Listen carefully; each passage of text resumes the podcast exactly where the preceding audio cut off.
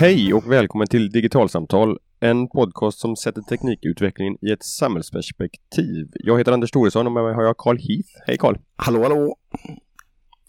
Idag tänkte vi verkligen prata samhällsperspektiv. Vi tänkte göra som väldigt många andra just nu att eh, ägna en stund åt Donald Trump och vad presidentskiftet i USA har inneburit. Och vi tänker göra det utifrån ett teknikperspektiv, eller hur? Jajamän, det har ju hänt på kort tid väldigt mycket som både påverkar teknikindustrin men inte minst eh, digital samhällskunskap får man väl säga.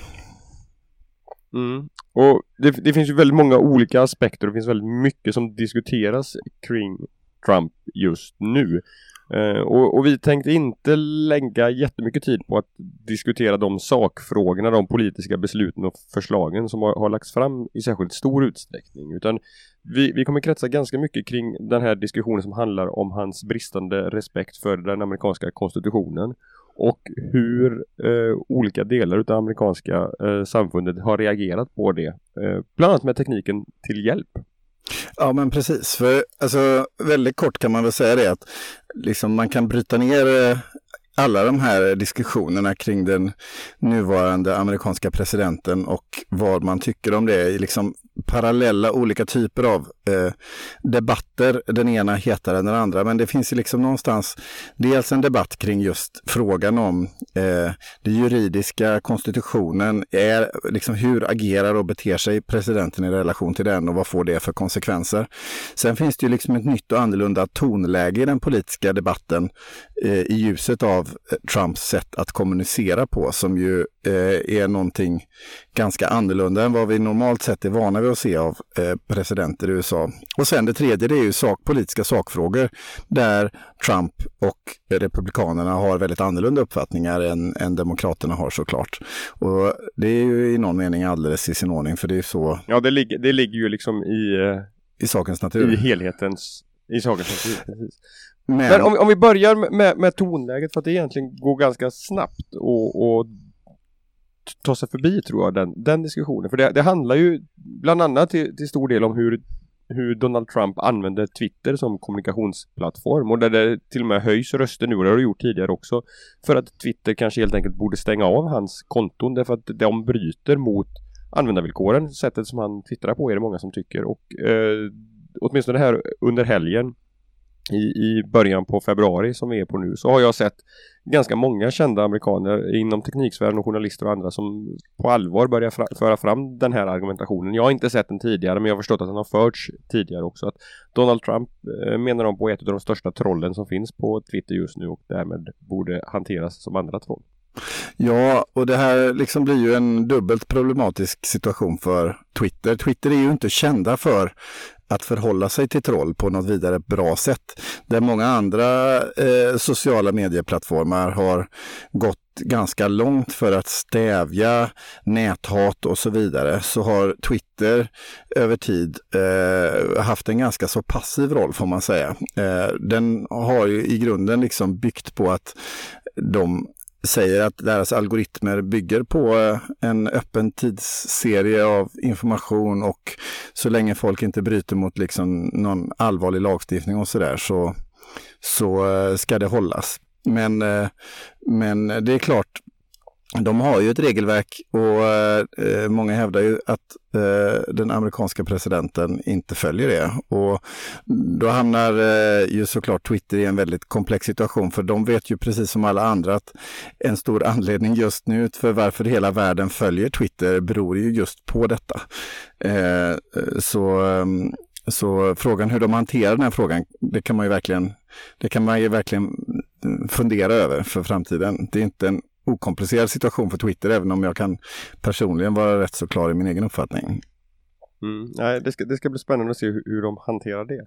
Eh, en annan sån där, eh, om vi liksom betar av sakfrågeperspektivet ganska snabbt också, så, så eh, finns det en sakfråga som har ett teknikperspektiv på sig, eller flera som har teknikperspektiv på sig, men eh, några som inte har liksom dykt upp i hetluften särskilt mycket.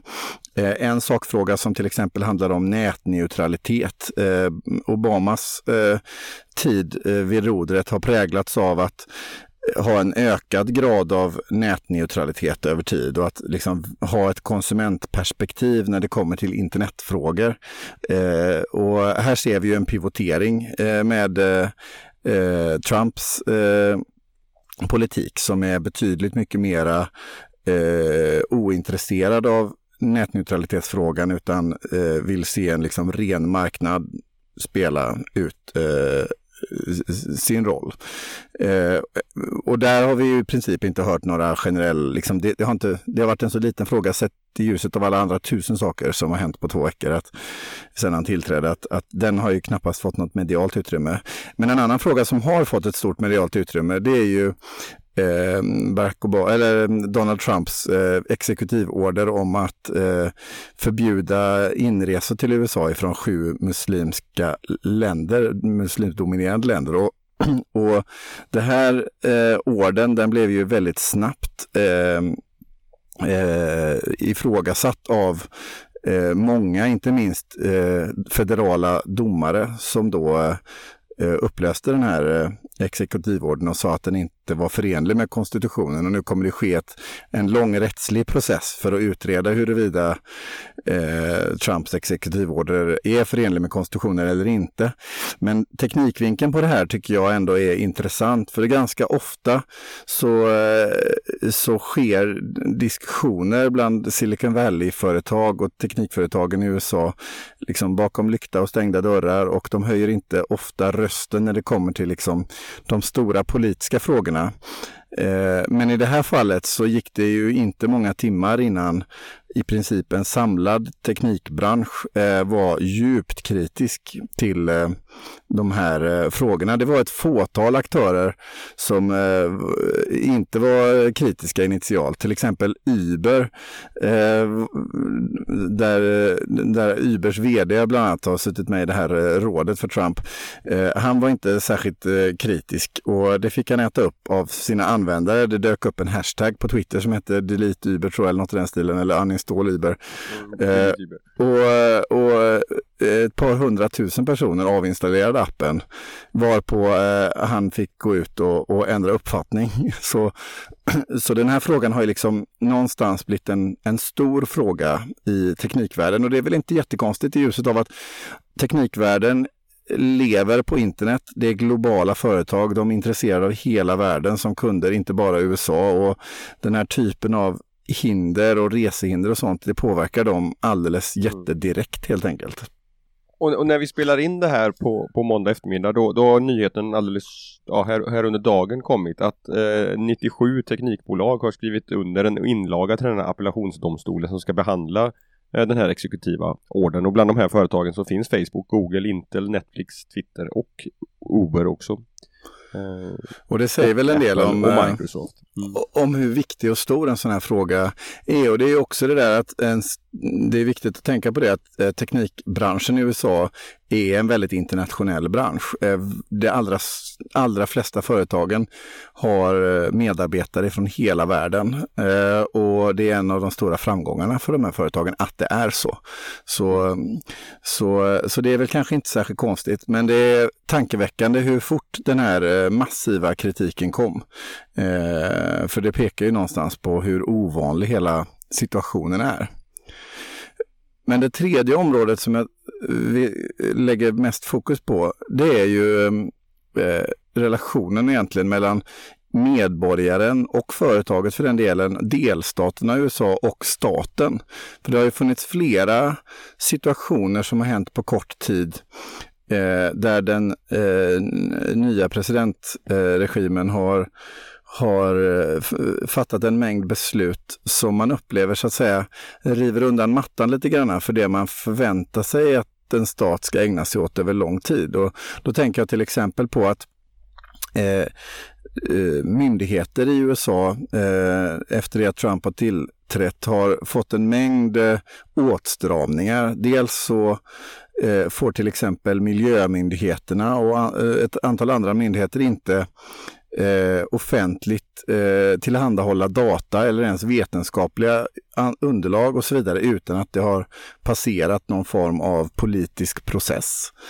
Eh, man har också förbjudit enskilda tjänstemän på myndigheter att kommunicera på samma sätt som tidigare. Bland annat så får eh, eh NASA och eh, Energimyndigheten och så vidare eh, begränsningar i hur de använder sitt Twitter. och delstater har kommit att ifrågasätta och uttrycka oro för vissa typer av de här presidentdekreten som kommer.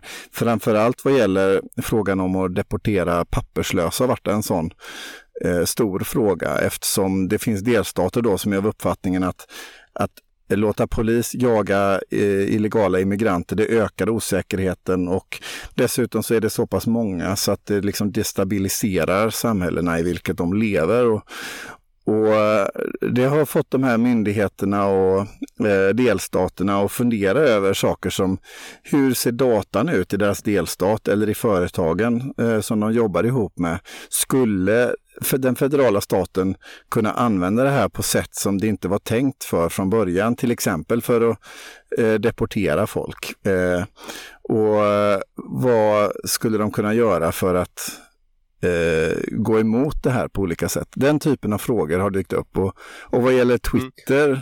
och de här tjänstemännen så har vi sett en uppsjö av så att säga rogue-konton, eh, anonyma kommunikationskanaler dyka upp från myndigheterna som hävdar att de då eh, kommer kommunicera myndighetens budskap på det sätt man gjorde tidigare utan en politisk överrock.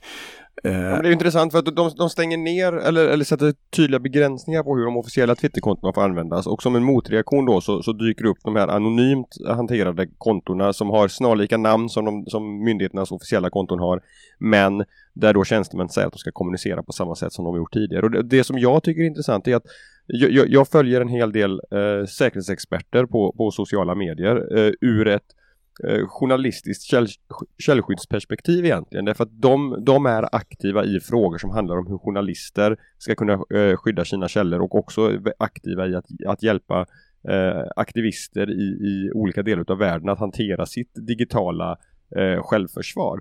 Hur de nu plötsligt ser att, att deras kunskap och deras behov finns eh, i USA. Därför att där finns nu en stor mängd människor som, som antagligen känner sig tvingade att, att tänka efter. De vill fortfarande använda de här sociala mediekanalerna för att kunna sprida information men de vill kunna göra det på ett anonymt sätt. Och, och där, där, riktigt namnkunniga säkerhetsexperter publicerar guider för hur man twittrar anonymt med hjälp av Tor och vad man ska tänka på för att inte röja sin identitet. Så vad du säger egentligen att liksom verktyg framtagna för dissidenter i diktaturer eh, och liknande, de helt plötsligt används av vanliga myndighetstjänstemän i USA för att kommunicera information om myndigheten på samma sätt som de normalt sett tidigare har kommunicerat information. Ja men precis så tycks det vara. Och, och det, det, som blir väldigt intressant här det, det, är ju att länge i den här diskussionen om krypteringsverktygens och anonymiseringsverktygens vara eller inte vara på internet så, så länge kunde man ju höra argument som att ja, men har du ingenting att dölja så har du heller ingenting att frukta. Underförstått då liksom att det är bara the bad guys som är intresserade av de här verktygen. Vi andra kan kommunicera öppet och därmed göra det lättare för polisen att, att komma åt dem. Vi vill inte ha krypteringsverktyg. Men, men det här visar ju på något sätt hur snabbt det här svänger. Eh, vad, vad som är känslig information. Det är väl ingen som kunde tro att det skulle vara, eh, kunna vara kontroversiellt att kommunicera klimatdata som, ja, belägg, som, som, belägger klimatförändringarna. Att det skulle kunna vara det, det, är ju alltså, det är ju inte hemligt, det är inte farligt egentligen. Men, men plötsligt så, så är det en situation där amerikanska vetenskapsmän och tjänstemän på myndigheter inte kan kommunicera vetenskaplig data un, under eget namn. Därför att de vet inte antagligen vilka risker de tar i form av eh, framtida anställningar och så vidare. Och kopplat till det här då också att den, den här nya eh, ledningen har då tillgång till hela NSAs avlyssningsapparat och så vidare. Vad, vad, vad, får det för konsekvenser framöver? Det vet, vet vi inte heller än så länge.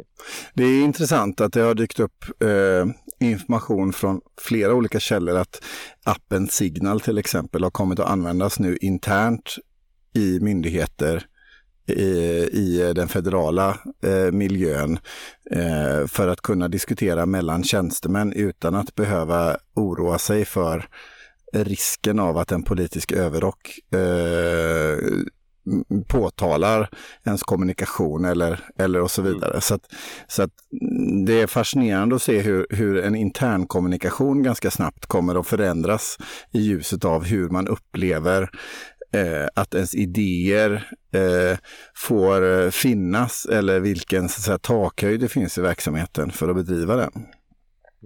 Du, du var inne på ett annat intressant spår här också. Eh, det här med, med att vad datan kan användas till som kanske framförallt de här internetföretagen har, har samlat in eh, under åren som, som vi ju vet går att dra väldigt långtgående slutsatser utifrån eh, om, om vilka åsikter man har, sexuell läggning och så vidare. Ja, det finns ju två typer av data här som, är, eh, som har diskuterats då bland de här delstaterna. Det är framförallt uppe i Washington State som man har haft en diskussion för.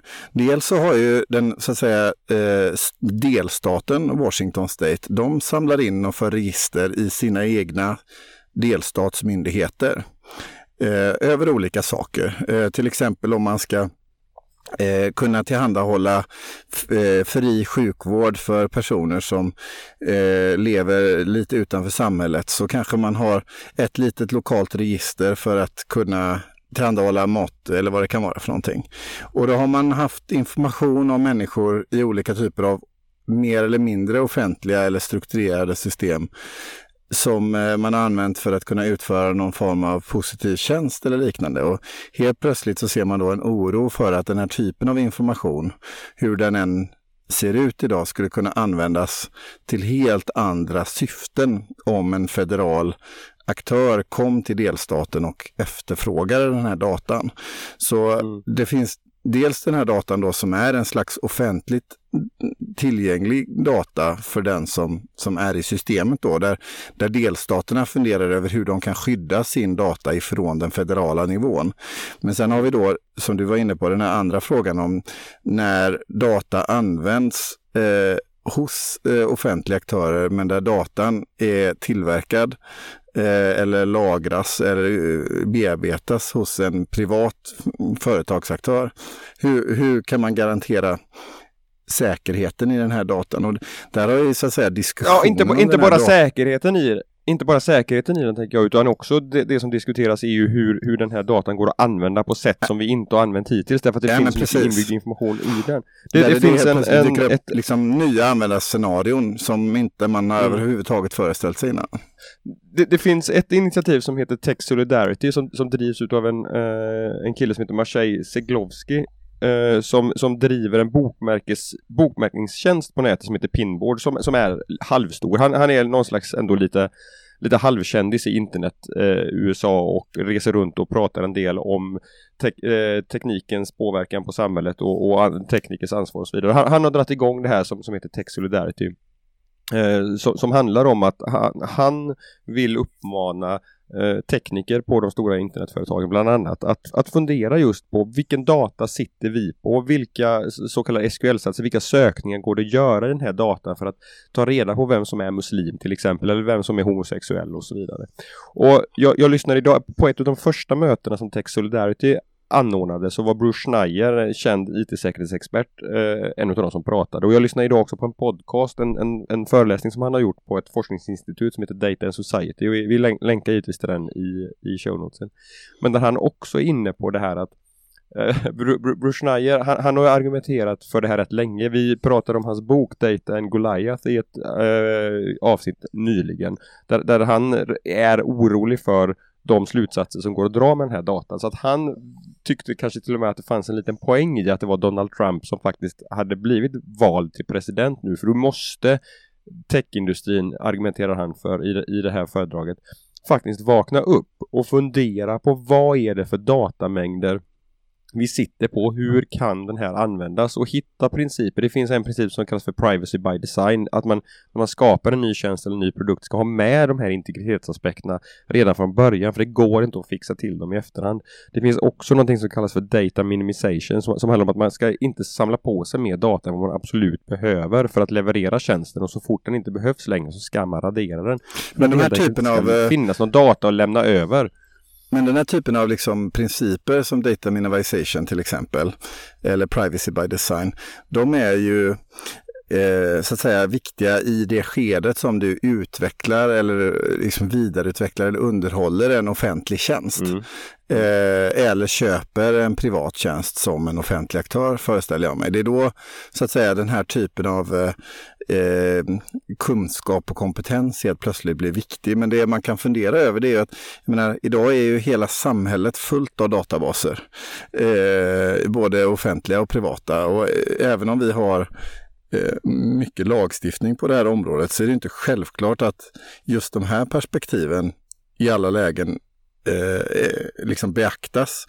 Eh, inte i en svensk kontext heller, men det blir intressant just när, när eh, frågan blir så, så tydligt aktualiserad och ställs på sin spets någonstans. Att mm. oj, ja men här är det är faktiskt det är betydligt viktigare än vad man kanske föreställer sig i det enskilda lilla fallet. Mm. Och just eftersom det också är sådär att jag menar, är det en offentlig aktör som är ganska stor och har fem olika typer av register och samlar olika data i olika sammanhang. Varje sån enskild eh, data är kanske inte särskilt meningsfull.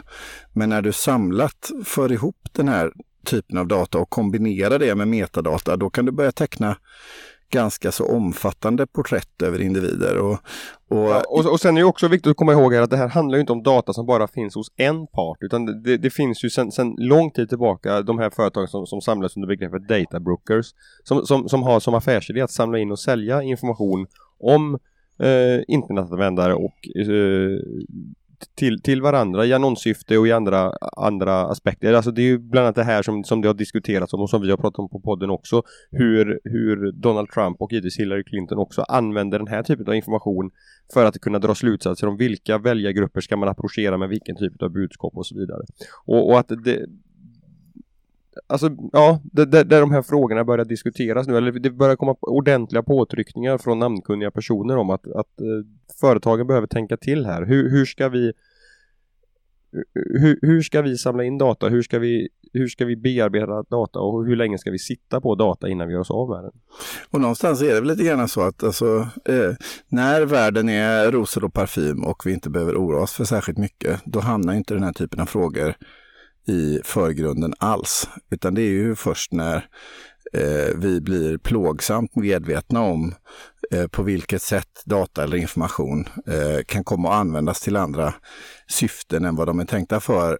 som i de här fallen som det faktiskt eh, liksom överhuvudtaget dyker upp som fråga. Eh, för att det är lite jobbigt och eh, eh kräver rätt mycket energi för att liksom se och komma fram till bra alternativa processer och modeller. Vi har ju levt i en tid där liksom företag, det, eftersom det inte kostar någonting att samla på sig mera data, eh, utan det är mera utifrån upplevelsen bra att ha. Eh, det är bra att ha lite extra data, man vet aldrig när man har behov av den längre fram. Eh, ja, jag, jag har till och med läst äh, där, där det påstås att ibland i vissa tillämpningar så är det dyrare att göra sig av med datan än att fortsätta lagra den därför att man ska fatta, alltså det, det tar tid och kraft att fatta ett beslut om vilken data ska vi slänga och den, den investeringen att, att fatta beslutet är dyrare än att ligga kvar på datan. Så, men det jag, det jag ändå liksom känner lite förtröstan för det är att det finns ett antal aktörer som verkligen tar de här frågorna på allvar och, och driver dem. Det, Tech Solidarity nämnde du. Eh, det finns ett eh, flertal andra områden där man liksom jobbar aktivt, eh, bland annat med att försöka skydda eller bevara data från att raderas till exempel. Där gör både Data Refuge och eh, Internet Archive ett ganska, eh, båda två eh, omfattande arbete för att se till att eh, data som tidigare var offentlig och allmänt tillgänglig ska kunna fortsätta vara det utanför Även om den försvinner kontroll. från myndigheternas Ja, men precis. Myndigheterna. Mm. Internet Archive gick ut med en eh, propå här i, i julas om att de eh, kom till insikt om att deras data i dagsläget den är samlad i USA även om den finns på flera backuper på olika ställen. Eh, men det gör ju att deras data ändå helt och hållet lyder under amerikansk lagstiftning. Eh, så i julas gick de ut med ytterligare en eh, eh önskan om att samla in donationer för de vill kunna upprätta en backupmiljö i Kanada istället. Eh, också utöver vad de har i, i, USA och det pekar de på av, av flera olika skäl. Dels för att eh, backuperna de har i, i, idag finns i San Francisco, och är ett jordbävningsområde. Så det finns ju en klar logik i att ha sin data någon annanstans också. Eh, men, eh, men ett annat argument som de var väldigt krassa och tydliga med, det var just att eh, vi vill kunna säkerheta, sä, säkerställa den här datan för, för alla människor i världen och då kan vi inte garantera datan bara i en liksom, juridisk kontext utan vi behöver hitta flera eh, korgar att lägga våra ägg i helt enkelt. Eh, och det säger väl en del om hur den här diskussionen går. De som värnar om ett öppet internet och fri tillgång till data, ja, de mobiliserar i sådana här skeden och försöker hitta sätt och lösningar på att att eh, skydda data och eh, göra information tillgänglig. Och det ser vi både med då Internet Archive och Data Refuge och liknande, men några i andra exempel som du var, eh, beskrev innan med, med eh, eh, de här Rogue NASA-kontona och allt vad det är, där, där enskilda tjänstemän anonymt eh, läcker information eh, för att de ser ett behov av det. Så det är en komplex eh, värld vi har hamnat i helt plötsligt, där man saker och ting som vi, vi tog för givet någonstans att nej, men det här är väl tryggt och skönt och säkert, inte längre nödvändigtvis är det. Och det stämmer väl lite till eftertanke om hur, vi, hur vi har det här i, i Sverige också, tänker jag. Ja, men absolut. Um, jag tror att vi kan säga så här att, att Donald Trump och teknikaspekter på, på vad han tänker och uh, hittar på framöver, det finns säkert anledning att återkomma till, som med mycket annat.